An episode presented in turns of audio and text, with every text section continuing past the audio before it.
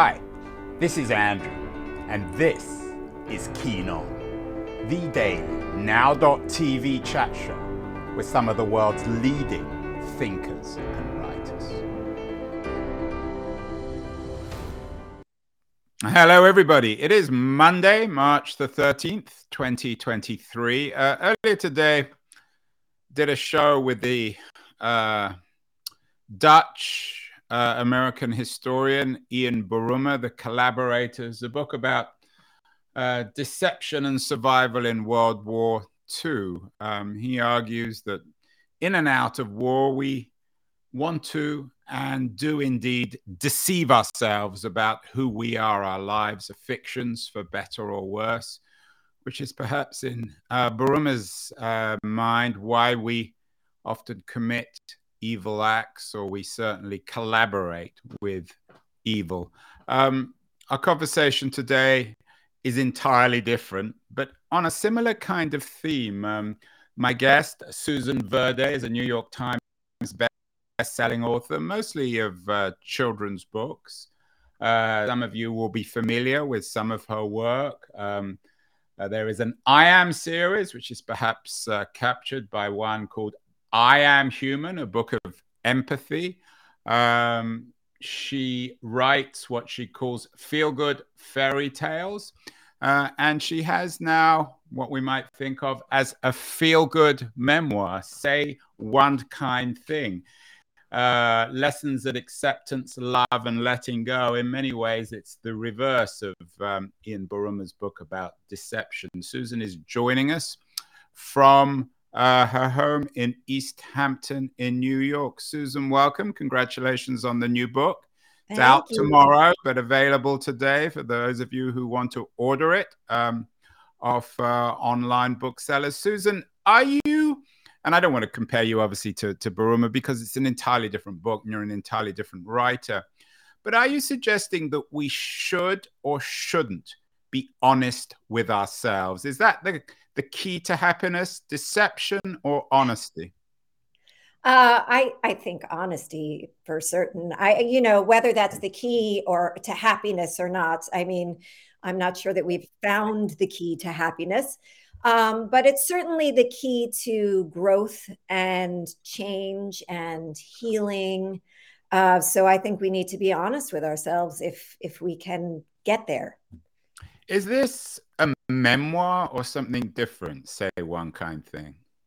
It's it, it you know it it, it started as uh, a little bit of a sort of I don't know thoughts on parenting or kind of trying to do the same things that I do for my kids' books, and it became more of a memoir. Uh, as I wrote, I realized that if I was going to talk about things like mindfulness and you know caring for yourself and whatever I, I needed to share my journey and my work with that. What's the difference susan between writing books for adults and writing books for children? Oh, well obviously the audience is different and your use of language can be different. Um, i also think with writing for adults there is this opportunity to be more vulnerable, uh, more honest. Not that you wouldn't be honest with children, but in a different way. Um, the process is very different. When I'm writing children's books, I always feel like, you know, I've got this team behind me and there's all this collaboration, and you know, I can always call up my editor or talk to the illustrator or whatever it is. And with an adult book, it's you alone. So it's, it, you know, it was me getting up every morning saying, okay, I've got to write this today. And, you know, so it's, it's a different process. I think it feels, it's more internal and uh, alone. More challenging, I guess. Um, yeah. what did you learn or what have you learned from writing books about children in terms of the nature of the message, of the narrative? Um, that that helped you write this book for grown-ups feel good uh, uh, uh, the, the, the the the new book um, uh, say one kind thing you know i um, one thing i've learned about writing for children is that they they understand more than they are given credit for. Uh, there are concepts that we can talk about that seem big um, and hard to access for kids, but actually they really do get it, uh, such as empathy, compassion, authenticity, things like that. And I believe in using the language. Um, but it's it led me to this book because I I in all of my writing and conversation with kids and exploring what they're thinking, what they're feeling, um, and then having parents and teachers ask me questions. I actually I had uh, when I go I go to visit schools often and talk to kids about writing and me and mindfulness and all of that. And um, a couple of times I've had kids say to me, you know, are you always mindful? Do you ever get upset? Do you ever yell? And, you know, of course, my answer is no, I'm not always mindful. Yes, sometimes I yell, sometimes I lose it, you know, and I, I sort of thought this adult book would be an opportunity to talk about that. Um, so they kind of got that ball rolling about sort of what what the struggle is, what the journey, and certainly not suggest that you know we can all find happiness by being kinder to ourselves, but what that really can look like in in real life. You used the the M word, which is an important part, I think, of your right of your writing artillery and perhaps your intellectual um, thoughts.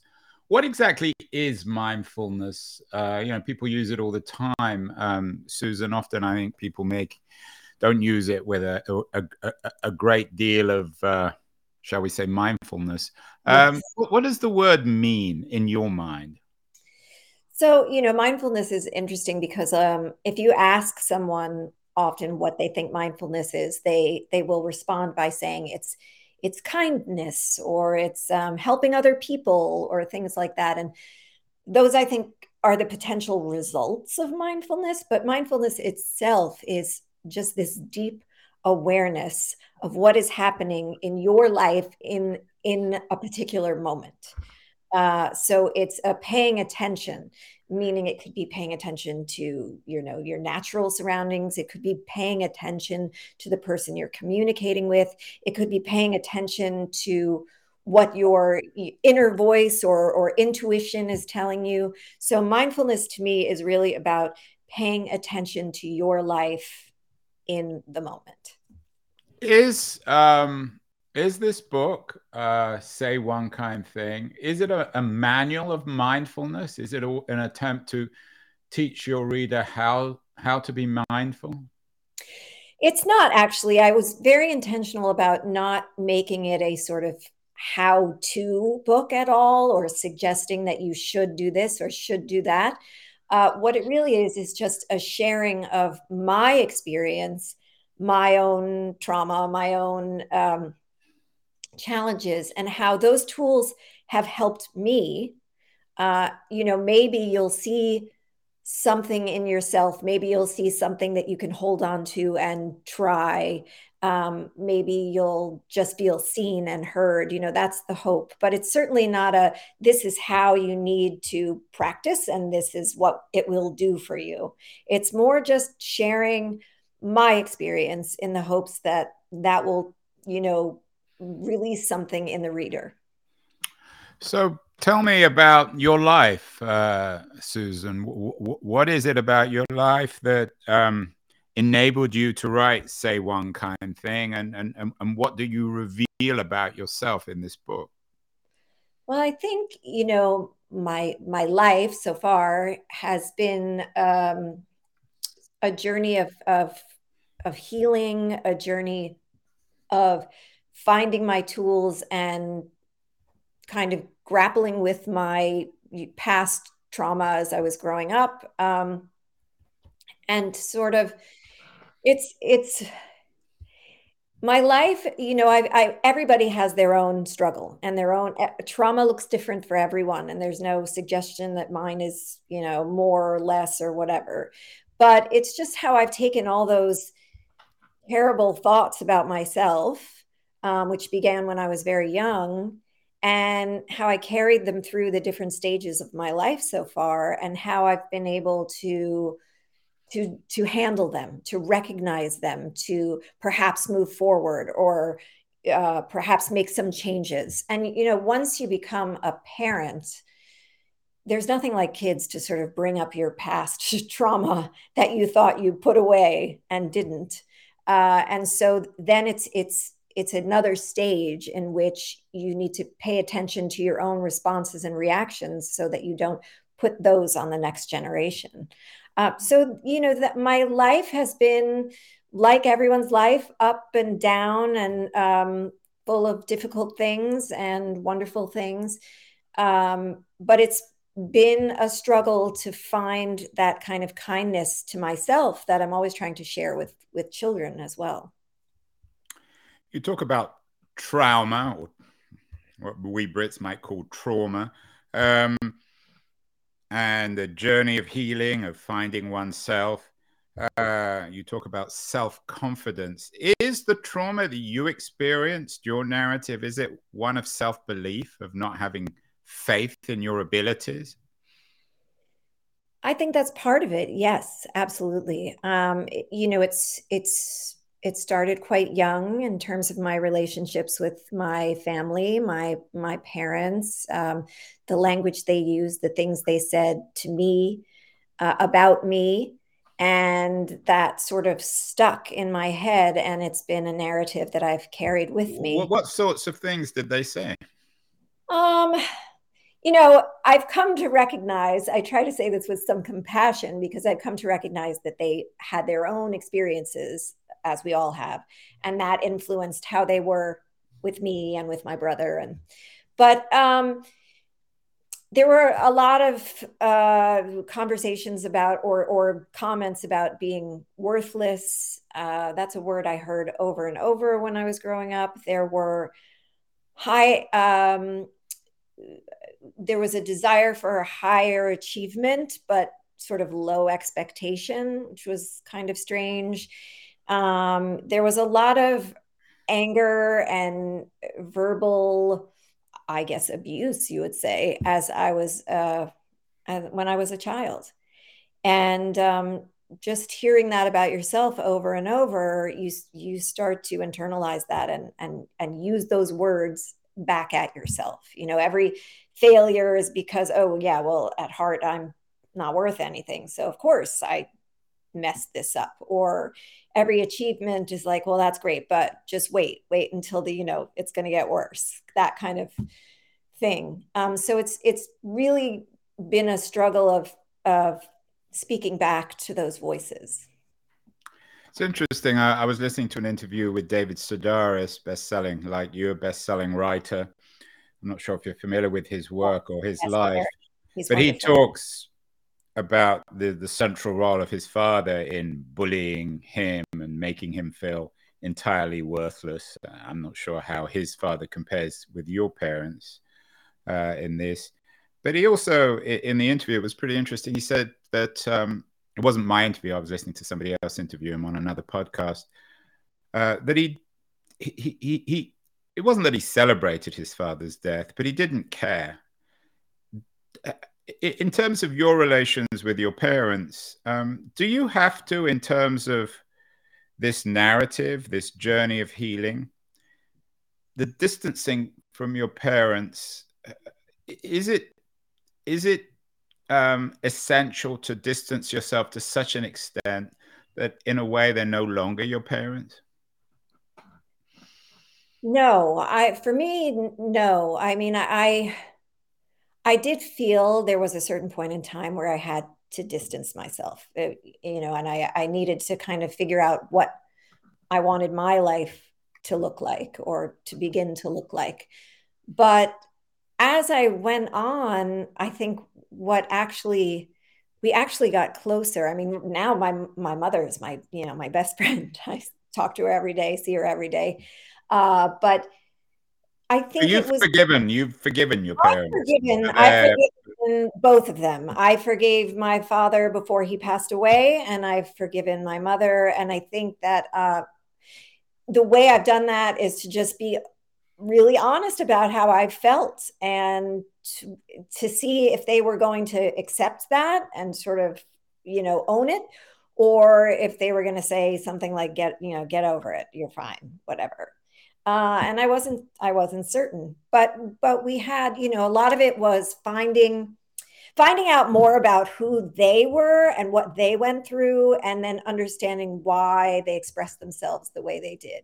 You know, it doesn't mean that I never hear that voice in my head anymore. I absolutely do, but uh, it just means that I've I've been able to forgive them. And as my father was dying, it we we became incredibly close. So at least we had a moment of that. Say, uh, say one kind thing is, of course, um, it's not therapy. It's written by, um, uh, uh, it's written by you. You're you're not a therapist. But at what point does your work and this kind of book um, become a kind of therapy? Well, I'm certainly not a therapist, although I've had a lot of therapy of my own. So I do have experience with it. I think it's just how you receive it. You know, if you if you can receive the the book as helping you in some way understand you're not alone or, you know, forgive yourself or someone else for something, then I guess it can become a kind of therapy or a kind of tool or help. Um, again, I'm not, you know, claiming to be a therapist, nor am I telling you what to do with your your life, but I've always found that in the sharing or in the reading or in the conversation, when I've been able to pull something out of it that I can relate to, it's always therapeutic. It's always a step towards healing or a step towards, uh, you know, coming to terms with something. So I think that's where they they might cross over. Your book, as I said, is is about positive self acceptance. It's about um, positive self talk too. Is this supposed to be honest or fictional? Do we need, and this comes back to Ian Buruma, a very different kind of book, very different kind of period that he's writing about. But are you suggesting that we need to fictionalize ourselves a little bit to make ourselves happier? Because brutal self honesty often is quite disturbing and might actually deepen the trauma that you talk about.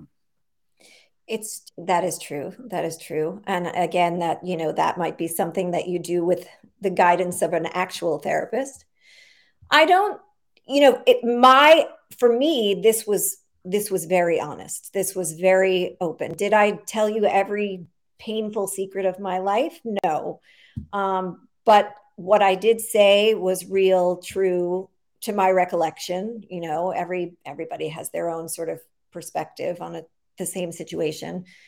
Um, what am I suggesting? I, I, you know, I, I don't know that it's fictionalizing. I just think it's finding the good, the good.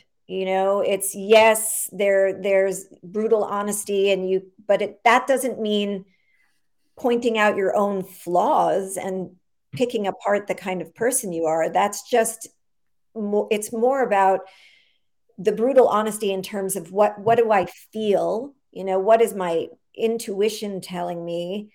What can I say to myself that's kind and real that counters whatever these other thoughts that aren't real? You know, that's kind of the fiction part. I mean, if I was fictionalizing, I would be holding on to the worthless, you know, useless kid that I was supposed to be. Mm-hmm. Um, but by being honest with myself and really allowing myself to notice the positive, the good, the way I can counter those conversations in my head with a voice that's not someone else's.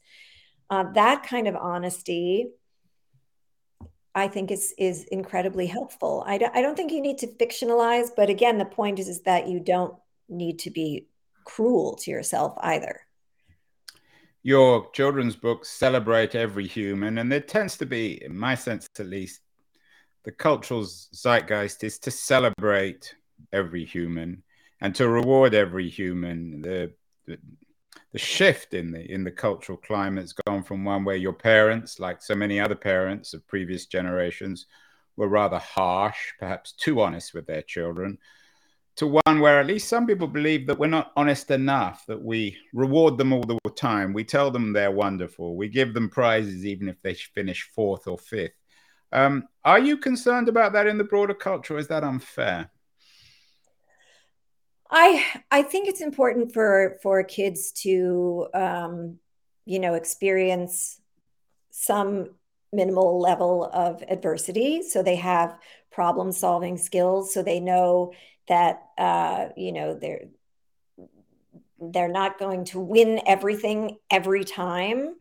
Um, but they're but not I, good at everything. That not everyone can be a champion. Not everybody can be Right. But I think it's the way we communicate those concepts. Like you can, uh, you know, give a child a compliment. So I was a teacher for many years, and I remember in some of my education and then in my practice as a teacher, I, you know, instead of if if a child came up to you with a piece of art that they had drawn, you know, it was a I don't know a cow or something, instead of saying something like, that's the best cow I've ever seen, or I love your cow.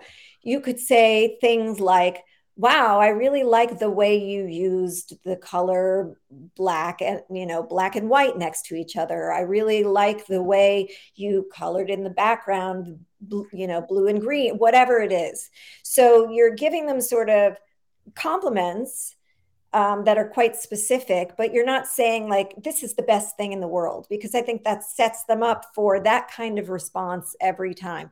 You can, you know, you can even ask them, what did you find challenging about this? You know, is there anything you struggled with? Like, I think those are the kinds of real conversations we need to have versus everything is perfect, you're perfect, the world is perfect. You know, uh, definitely your children need to know that they are loved unconditionally, that they are valued, but they're not always going to be the best at everything. And i think it's good to point out it's not just them it's it's everyone. Everyone has their challenges you know? These are the things i struggle with. These are the things i feel like i'm really good at and that's okay with me. You know it's it's it's more about that than sort of you know telling them they're the best at everything all the time because i think then that's where the self recrimination or the disappointment in oneself comes when you do fail at something and you don't have the tools to kind of get past that. I wonder though whether your journey of healing from your trauma of being told by your parents that you were going to be a failure and you were pathetic um, whether that might be a better model you you're a survivor. I use that word carefully, of course. I'm not sure you would refer to yourself as a survivor, but you've survived something and you've built out of that. And You've become a strong, uh, positive, self accepting human, which is what the book is about. It seems like today we're creating the reverse kind of generation.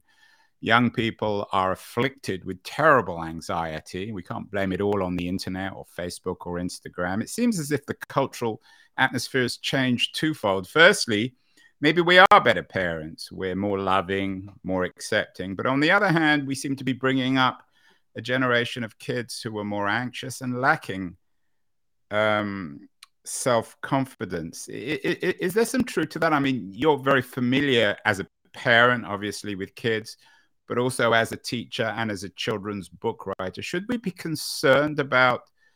What some people describe as our age of anxiety when it comes to the younger generation?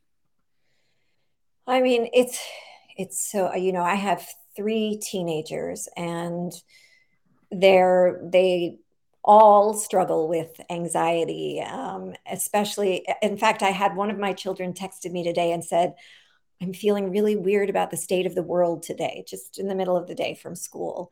Um, and i you know yes i think there there is a little truth to being growing from adversity right? From you know if your parents didn't show their love or whatever they did you push back against that and a lot of people find themselves thriving but a lot of people don't.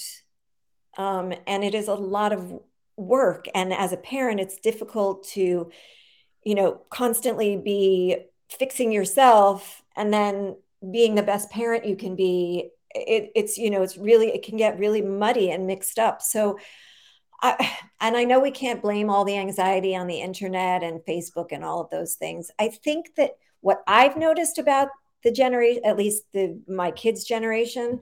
Um, they're 19 and 17. So they the way they communicate with each other is very intense. It's very deep. Mm. It's hmm. very thoughtful. Um, it's very aware. And I, I, you know, on one hand, I think that's wonderful, but the, these kids are really, and I think perhaps it's the way we have parented where we are constantly communicating, right? And I don't think that's a bad thing, but it allows them to then dig deeper and express themselves, which a lot of times can lead to a lot of anxiety. There are going to be kids who are more political or know more about the world or you know know more what's happening in the news and there are kids who are struggling with mental challenges and they are talking about that. But I've found that they communicate so deeply and intensely and don't always have the right information which is the unfortunate part, you know, which is perhaps because of internet or, you know, political division or whatever it is. Um, but they do communicate. They're not holding it in as much, even though the anxiety seems to be so much more. It's it's it's very tricky to know what the the root cause is. But I think as as parents, this generation, I you know, I think we are trying. I think we're trying, many of us are trying to, like I said, deal with our own stuff that we've sort of shoved to the background and at the same time trying to be different with our kids. And, you know, maybe that's, we haven't found the right balance yet. Um, but I, it's it's a hard one to to kind of figure out what the cause is. Yeah, it's it's really interesting because I think you're absolutely right. There is an intensity to the, the way in which the younger generation talk to one another. It's almost as if, and, and maybe this is a social media thing or not, but it's almost as if transparency and privacy has been done away with. Um, so that everyone said, uh, you know, the, the movie Everything just won the, uh, the, the Oscar, but everyone says everything to everyone else. Nothing is barred, nothing is internalized. So the internal and the external are done away with. And also the language of therapy. Many of these kids go to therapists. Many of them are on one kind of therapy drug or another, cheerfulness pills. It's almost as if the language of therapy has been taken out uh, of the the medical space and has been universalized. Uh, am, am, I exaggerating, or is there some? Yeah, I think there's some truth to that for sure. And but it's such a it's such conflicting things happening at, happening at the same time because there's that and there's this language they use and there's this ability to kind of tap into or explore what they're really feeling and thinking with one another. But there's also you know and again i i hate to blame everything on social media but there's also the fact that well, you can every, do that with me uh, susan well everything is so open and so there in front of you that they become desensitized to a lot of it too so it's a strange it must be a strange thing to go on internally for them you know on the one level a lot of these things that are going on the world are on in the world are very scary, frightening. On the other hand, you're seeing so much of it that it's it's it's you you become desensitized to it. So just you know, there's school shootings are terrifying, right? Awful, and the kids worry about them. But then we see videos of shootings or shooters, and and there's a little bit of a disconnect, you know, because it's just out there and accessible to everyone all the time. Um, so i think i think that sort of internal like i'm terrified at the same time this doesn't feel like such a big deal at the same time i have my life i want to live. At the same time i don't know what's going on. You know all of that i think leads to a lot of this anxiety. And of course uh, in association with this maybe uh, the root cause not so much social media is the death of religion. Um, we did a book with an Australian writer. Uh, we did a show with an Australian writer, Wendy Syfret, about uh, the sunny nihilist, about the pleasure of pointlessness. Um, what's the role or the absence of religion and belief in external moral codes in your book, Say One Kind Thing? Uh, Are you a sunny nihilist in your own way by suggesting that we all retreat to ourselves and that we all have this journey of healing and of finding oneself through well, mindfulness and yoga? I don't, you know, I don't claim that that's the answer to everything. I think community, conversation, connection, all of those things, you know, you you don't want to uh, go too internal so that you're excluding the outside world. I, you know, I think it's uh, there is in my book as far as religion goes, I don't ascribe. I mean, I'm I'm Jewish. I am not practicing. I my my kids have their own opinions and feelings about religion. Uh, I don't I don't go there.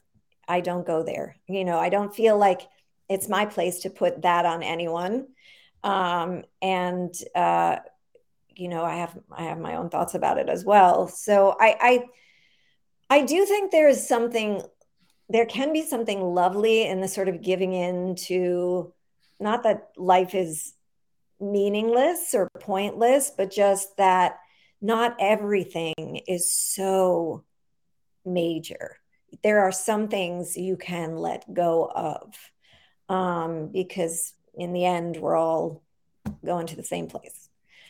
Um, but I also like this idea of, you know, there, our lives do have meaning and they have meaning because we get to experience whatever it is we experience. And that is kind of exciting. But we create our own moral codes. These are not, right. in your view.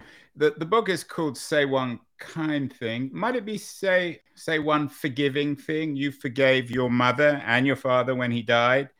Um, children these days some of them even seem to be divorcing their parents. Um, do we need to teach our kids to forgive given the intensity of their moral lives these days? Uh, you know i think forgiveness is can be very important and very um, therapeutic, I guess. Um, it's not, it's hard. Forgiveness is difficult. Um, Harder than kindness? I think they're both sort of part and parcel of the same thing. Like if you can if you can have empathy, if you can see someone else's point of view, if you can try to have compassion and learn where they're coming from, you are more likely to forgive them. Um, but I think kindness doesn't take that much exploration into someone else. It's really the way you want to show up in the world. You want to be kind, not nice, not faking it, but really coming from a place of, I don't know who this person is or what they've been through. And because of that, I'm going to be kind, whether they are or not. Um, forgiveness, I think, is a little more, it's a little more challenging, but still important. Um, if you in the deep relationships that you you have, and also in terms of yourself, you know, we've got to forgive ourselves for things too. I mean, I as a parent, when I screw it up, you know, I, have got to somehow let that go and forgive myself for that, uh, and that that that's hard. That takes work. Um, but I think they're all sort of in the same sphere kindness, forgiveness, compassion, because they're, and they're things that you, you know, work on giving to yourself and also can work on giving to others. Well, maybe that can be the, the title of your next book, say one forgiving thing. Some people might be watching this, uh, Susan, and think, oh, this is all very well, but there you are in the town of East Hampton, one of the, the tonier parts of New York. You live well, you've got three children, you're a best selling writer. You have the privilege, and perhaps even the white privilege, of, of writing and thinking about these things. Is this um, a class book or a class issue? Say one kind thing. Does it lessons in acceptance, love, and letting go? It's much easier for wealthy white people like yourself and I to think about these things and perhaps people from the uh, the inner city, people working three or four jobs, one parent families. Is there a class element to this argument, this book?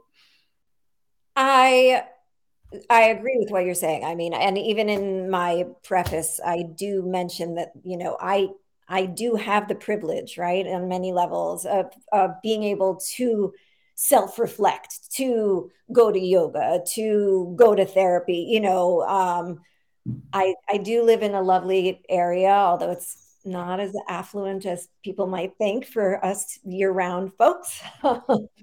uh, but um, you know, and I I have three kids. I'm a single mom. Um, but anyway, really, I don't, I do think that privilege, privilege allows us to do a deeper exploration.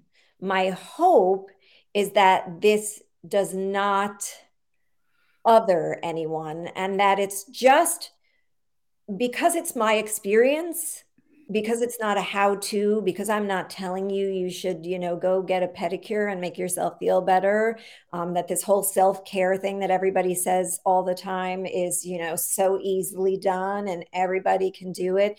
Uh, what i'm just doing is again sharing my experience and i don't think some of the basic things that i that i've gone through that i talk about are any different from anyone.